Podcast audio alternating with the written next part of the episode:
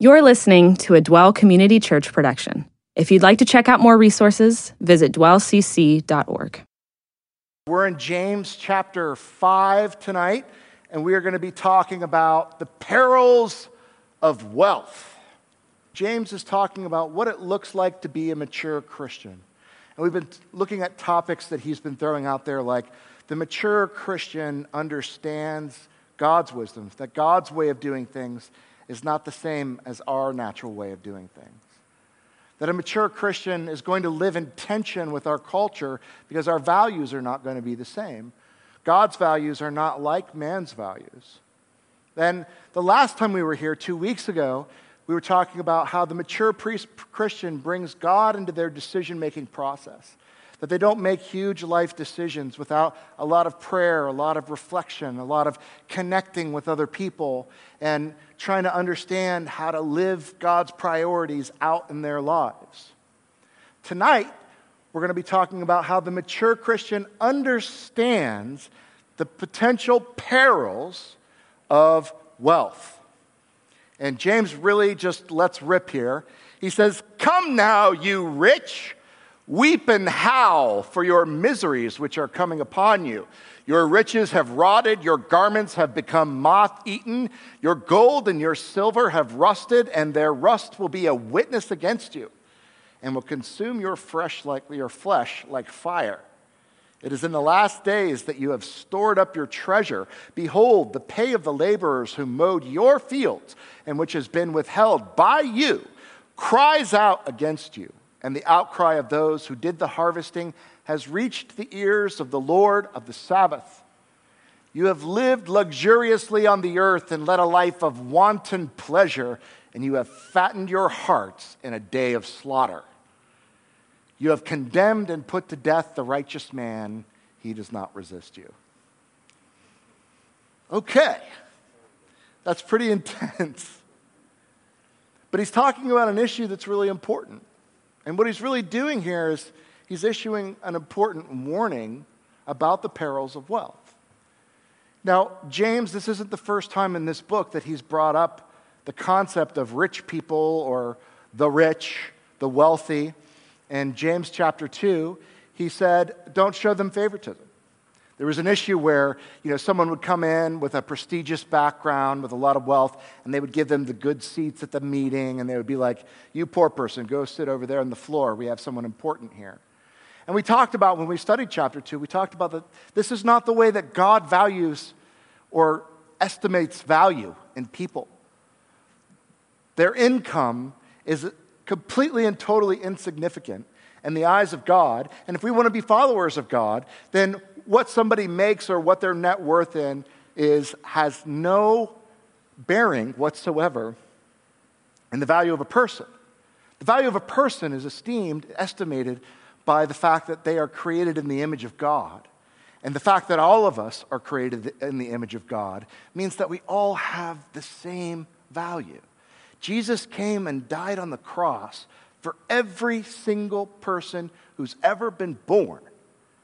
And so, as far as God's concerned, we're all his children and we're all worth dying for. And that's the value. That's how we derive value from God's perspective on human life. He talked a little bit in chapter 2 about how the rich were oppressing the poor, how they were taking them to courts. He was like, Why are you being nice to these guys? Why are you giving them special treatment? They're treating you unjustly. And so he got into that in chapter 2 and now in chapter 5, he's getting into more of the, these perils of wealth, and he says, Weep and mourn. He warns them that riches can bring you misery, which, when you talk about the backward wisdom of God, that definitely stands against what we would call the wisdom of the world. We think the more wealth you have, the more comfortable you are, the more secure you are, and the happier you'll be. And he says, That's not so. Riches can bring misery. He points out the fact that all of their riches that they use to buy stuff are eaten by moths and they rust and they rot and they are destroyed. There's nothing you can buy with money that won't deteriorate and eventually cease to exist. It doesn't mean that money has no value, but it means that it has no eternal value. That the things that money will get for you are things that cannot be with you as an eternal being who is going to continue to exist well after your body is gone. Your money will do you no good in terms of the material comforts that you will acquire. He also points out to them that they are accountable to God for how they use their riches. He says, Look, the world is unjust. People are suffering. People are starving. People are cold. People are hungry. People are without roofs over their heads. And if you choose to live luxuriously in the midst of all of that, God's going to have questions for you about why you live such a selfish life. That if you hoard wealth for yourself and allow suffering to go unimpeded, then you're really not understanding the fact that God is saying we are his family and every life matters. It's also interesting to note, I think, what James doesn't say. What James doesn't say is, it is evil to be wealthy. You actually won't find that in the Bible. There's some, you know, some who would read and they would say, yeah, being, being rich is evil. And that's not the case. It's perilous. But that is not necessarily the same as being evil. He doesn't say all wealthy people are evil. Wiersbe, in his commentary that I really like on James, called uh, Growing Up in Christ, says instead of giving up when troubles come, the mature believer turns to God in prayer and seeks divine help. The immature person trusts in his own experience and skill, or else turns to others for help. While it is true that God often meets our needs through the hands of other people, this aid must be the result of prayer. James did not say it was a sin to be rich. After all, Abraham was a wealthy man, yet he walked with God and was greatly used of God to bless the whole world. James was concerned about the selfishness of the rich and advised them to weep and howl. He gave three reasons for his exhortation. So I think Wiersbe is dead on in his tracking of what it is that James is trying to say. Once again, whenever we get into the Bible, what we're trying to get into is what did the author mean? What was the author trying to say? And he's saying that there's a path to being rich and miserable, and he wants his audience to avoid that path. Don't be miserable and let your riches drag you down into moral degradation. And the way to do that is to acquire wealth through immoral means. That, you know, if you want to get rich and you're going to get wealthy, don't do it through thievery, dishonesty, and exploitation. That is a recipe for a disastrous life. You will never meet a strip club owner with a fulfilled life. I promise you that. They will not have a good marriage. They will not have healthy children. They will have a life. They very well may be rich and, in the eyes of the world, successful, but the way that they have earned that wealth through exploitation will stain and mar everything that is actually important in the world. And that's just one example. But if you treat people like they don't have value, it's not that God will judge you, it's that you will judge yourself. Your conscience will not bear up under the weight of being a terrible person. You cannot live a whole and fruitful of life of kindness and love and relationship when your whole existence depends on the exploitation of others. And so the way that you earn your wealth is something to consider. He's saying don't use your wealth selfishly. You can be wealthy and you can be happy and you can be full and you can be content, but not if you exploit others and not if you live to lavish your wealth upon yourself, refusing to pay others what they deserve and hoarding your wealth for selfish use will also harden your heart, darken your care for your fellow man, and begin to ruin your relationships. Yes, you may have wonderful vacations and fancy cars, and you may have all the comforts of life, but there's a point that if you go beyond, you are actually continually doing yourself and your soul harm because of how selfishly you're living. This is not something that is unknown to science. They've done studies of this, we'll look at in a few minutes, where they've actually done research to see how happy people are compared to their wealth. The third point would be don't allow wealth to rule you. Become a slave to your own money. And this is about when wealth becomes an end rather than a means. That there are people that have holes in their lives and they are insecure or they feel insignificant or they have a desire to feel important and their tax earnings at the end of the year are where they are deriving their value from. There are people that earn so much money, they never have to work another day in their life, but they continue to expand and grow and try to get more because they're trying to fill up a hole that can never be filled with money. Amazon has 935,000 employees worldwide. Jeff Bezos, the founder and CEO of, of Amazon, reached a net worth this year. I had to really study this number because I wanted to make sure I put it out there correctly, and I'm not used to dealing with this many zeros. That is $200 billion. He's the first person in history to have a net worth of $200 billion. There probably have been people who have been wealthier, but inflation and whatnot, $200 billion is his net worth. That's a number that is really, really difficult to get your head around. Let me tell you what this is. If he gave $100,000 to every one of those 935,000 employees, he would have $106 billion left. $100,000 to every one of those 935,000 employees. You can get your calculator out. I ran it and ran it and ran it. he would have $106 billion left. That's how much money that is.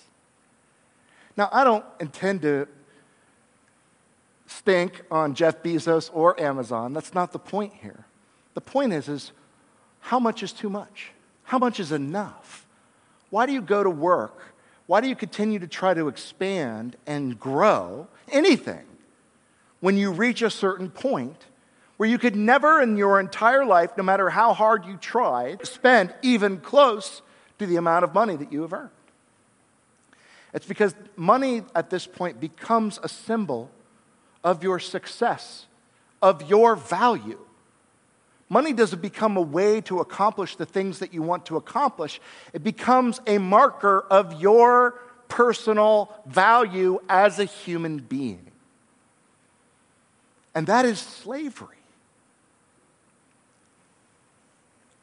James says, don't spend your time and your precious energy and the few short years you have on this earth building a kingdom that will rot. Weep and howl at the realization that you're living for the wrong things. Proverbs 30, 7 through 9. This is one that's worth memorizing, guys. He says, Two things I asked of you. Do not refuse me before I die. Keep deception and lies far from me. Give me neither poverty nor riches. Feed me with the food that is my portion, that I not be full and deny you and say, Who is the Lord? Or that I not be in want and steal and profane the name of my God. That is a healthy view of wealth right there. God, give me enough to have what I need, to provide for those that I'm responsible for, but keep me from being rich and having it corrupt my soul, and keep me from being poor and suffering from a lack of, of, of needs. That is an understanding that wealth has a place, it has a purpose, that our physical needs are legitimate needs, but they're not the greatest needs, they're not the most important needs. A study at Purdue University, I mentioned this earlier, showed in 2018 that the university used a wide uh, set of data from the Gallup poll and found that the ideal income point for U.S. individuals is $95,000 for life satisfaction and 60 to $75,000 for emotional well being. When people earned more than $105,000, their happiness levels began to decrease. Now, I don't bring this up because I think that's a small amount of money or because I think that's an incredibly large amount of money. I bring this up because as U.S. citizens, that is an amount of money that I would call neither poverty nor rich. That lines up pretty well. You know what it costs to live and, and operate $60,000, 60 to $75,000 for a household income. That might be two parents working together. Is considered the sweet spot for emotional well being in America. And I don't think many of us reach sixty or seventy thousand dollars, seventy-five thousand dollars, and say, "Well, who could need more?" But the, the study actually shows that people, proportionately, as they make over $105,000, experience a degradation in well being. Now, I'm not saying if you make more than $105,000, you must be a miserable person. I bet, you know, if you're a, a, a, a, walking Christian who's living your life according to the Bible, I bet you're giving a lot of that away. I bet you're doing a lot of cool things with it. I know that a lot of you are very generous with the work that we do here, and a lot of the money that you give goes to the poor in this city and around the world, and that a lot of us are making a good wage. But that we're not making those mistakes. We're not making that wage through ill gotten means. We're not selfishly hoarding it, and we're not using it to create a status for ourselves and to estimate our own value. So we're avoiding the perils of that wealth. But we need to be on guard. We need to be aware of the corrupting power of that wealth. We, everyone in this room, Everyone in this country is in danger of being corrupted by the power of wealth. Think about it. In our culture, it's socially acceptable, even admirable, to put your career before your marriage, before your children, before your friendships, and before your faith. You know, if you work really hard and you make a lot of money, people will say, well, you know, he hasn't done that well in the relationship department, but man, he's made a lot of money. I admire that person and, and the cars that they drive and the home that they own, the trips that they take. When that person is going to die alone, they're going to come to the end of their life and it's going to be filled with regret because they're going to realize the things that matter, the things that absolutely you can take with you, the only thing is relationships. And all you care about at the end is that you have people to share your final days and years with. That's what people want. But we are blinded on the journey by the fascination of shiny things. Think about the example of the Pharisees. You know, the New Testament, especially the Gospels, is a record of these Pharisees who were wealthy men, powerful men of influence in their culture. They were at the top of their society economically, religiously, and socially. They were considered the politicians, the men in power of their day. They were strict religious adherents. They believed in the Old Testament and the law of Moses. They were trying to obey what they believed to be the commands of God, and they were waiting for the Messiah to come. And when the Messiah did come, he was not rich, he was a hillbilly. He was born in Nazareth, the backwoods Podunk part of Israel. He was a carpenter's son. He wasn't particularly educated. And when he began to open his mouth and speak, he was saying things like God is about love, and God is about relationship, and God is about reconciliation, and things like ritual, and things like law are things that are designed to lead us to relationship, but not to fulfill us in our relationship with Him. And that became a threat to the Pharisees. What did it threaten? Well, at first, it threatened their status because it contradicted their teaching. Where they said, if you obey the law, God will bless you, and if you disobey the law, God will curse you. And here Jesus comes along and says, if you love God and love your fellow man, you're fulfilling the whole law. And so it made them look bad, and they didn't like that very much. And then he went to the temple and he overturned the money tables, and he interrupted their business where they were making money exchanging the, the, local currency for a temple currency and making a tidy percentage of themselves for themselves. And that's when they decided we're going to have to kill him. And so these pious, wealthy, educated men who had their identity threatened by their power and their wealth decided to murder the disciple, the Messiah that they had been waiting for. That's the power of wealth to corrupt the way that you view the world. So weep and howl, James says, because we must be concerned with the power that wealth can have on us. Now, you might be like me as I studied for this and come to the conclusion, well, glad I'm not rich. Whew, that's safe. But there's a Chinese proverb if you want to know what water is, don't ask the fish. If you want to know what wealth is, don't ask an American. You are wealthy, and so am I. We are the people James is talking about, very much so.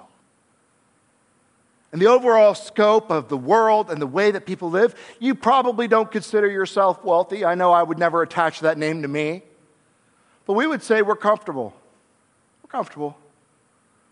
But you're not supposed to be comfortable in this world. This world is supposed to be hard and rugged and difficult. And for 80, 90% of its inhabitants, that's exactly what it is.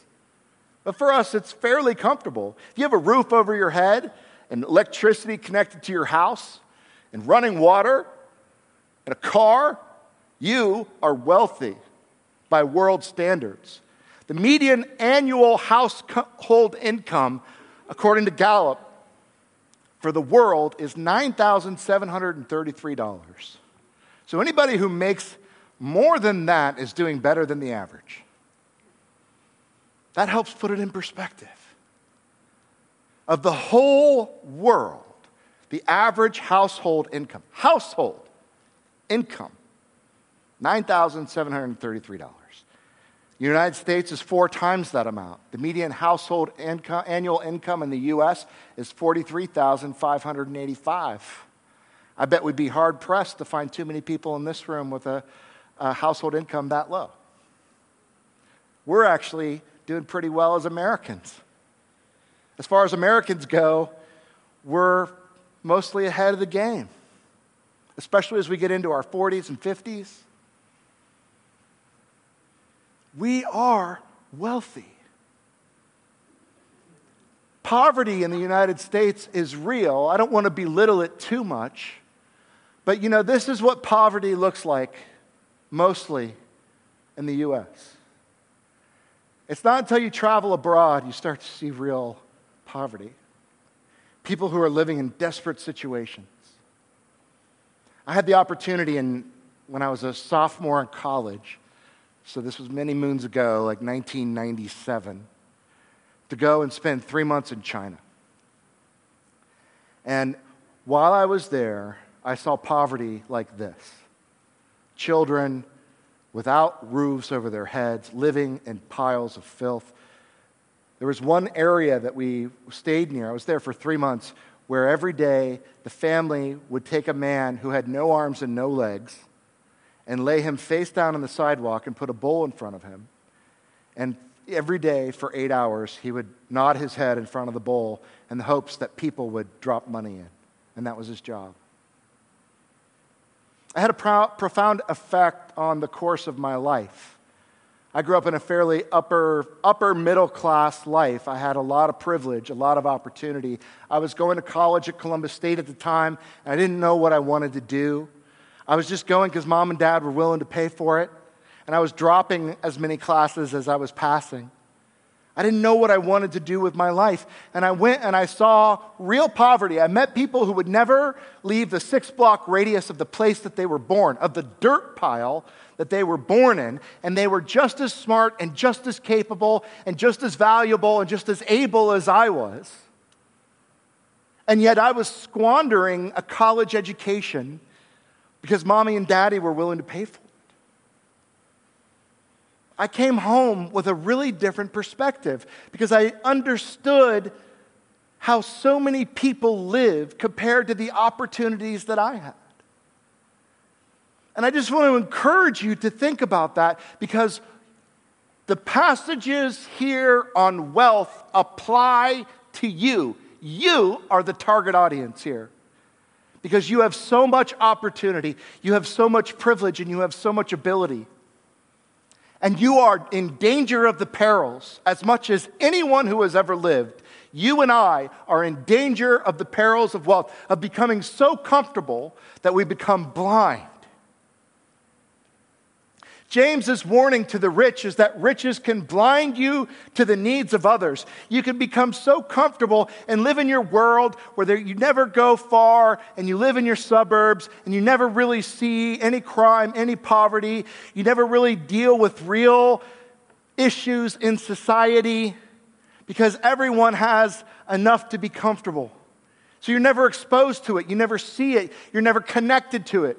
Riches can cause you to treat people unjustly where you think, you know, you should use your power and your influence in order to build and protect your kingdom. And you begin to look at other people like they have less value. It creates dangerous self focus where you think, I have to protect. The more you have, the more you have to protect what you have. And the way to protect what you have is to shut unreliable and untrustworthy people out of your circle. But those are the people who need Jesus Christ. Like the Pharisees, your wealth can cause you to begin to play for the wrong team. And we need we really need to be aware that that's a thing. And we need to be aware of it in our 20s when we're like, I'm not making anywhere near 43. I made $12,000 on my tax return last year. It won't be long. It won't be but a few years where that'll go to 30, 40, 50, 60, and up. You need to understand these things as you're making 60, 70, 80, 90, 100, 200,000 dollars. These are warnings that are real about your soul, about the very heart of who God made you to be, and how you can be used by Him to set things right, to help people, to make your life about love and relationship. I'm not saying you need to give everything you have away. I'm not saying that you need to be ashamed of living a comfortable lifestyle. I'm saying be aware and be warned about the perils of what your wealth can do to corrupt your heart and rob you of your joy. A joy that can only be found in a relationship with Jesus Christ and in a loving connection with a community of other people.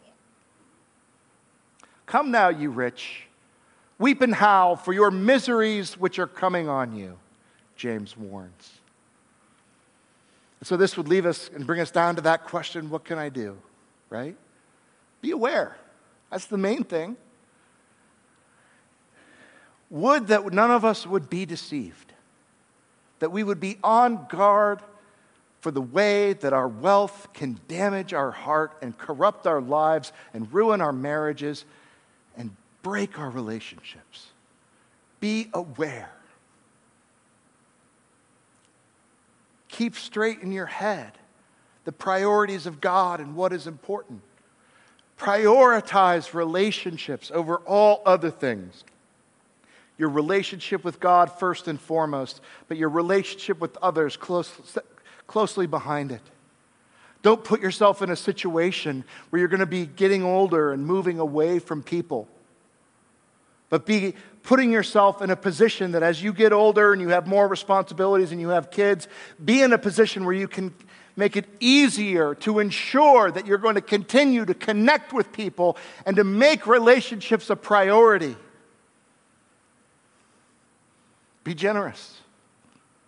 And I'm not just talking about to the church, I'm talking about to each other. I'm talking about the people you don't even know. Hold your wealth loosely, use it for good. Strive to be just in your dealings with others. Be very careful and cautious about taking advantage, especially when there's a power imbalance between you and someone else. Why not rather be wronged than to risk taking advantage of someone without means. Be accountable. You know, the things that we don't like to talk about in this culture, the things that are really hard and that no one wants to talk about, are parenting, marriage, and money. Those are the forbidden topics that we don't get deep with each other on because when we're failing in those areas, the shame is intense. But those are three areas where if we don't have people to help us, we are doomed to fail. Don't let anyone else be responsible for your money, but be willing to have conversations. I would love to know that people came away and they had conversations tonight where they were saying things like, you know, if I wonder if you feel, if you, what do you see? Am I over focused on things? I want to invite you to speak into my life about those things. What if we had active conversations with one another where we weren't actually seeking out to confront someone else about what we thought about them, but we were legitimately and genuinely asking and inviting other people to help us keep our heart straight? Wouldn't that be something? And of course, draw near to God. Make your relationship with Him your prayer life with Him, your time in the Word, a high priority. Make that at the center of your life, and that will serve as a guide that will guide all your steps and keep you thinking about and keep you in tension as the world presents opportunities and lies and rewards for moving away from Him. Stay connected with Him and stay connected with each other, and you'll be far less likely to be self deceived.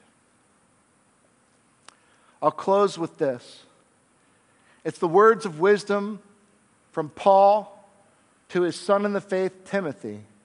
And I think it's a great summary of the warning that we've been studying here tonight.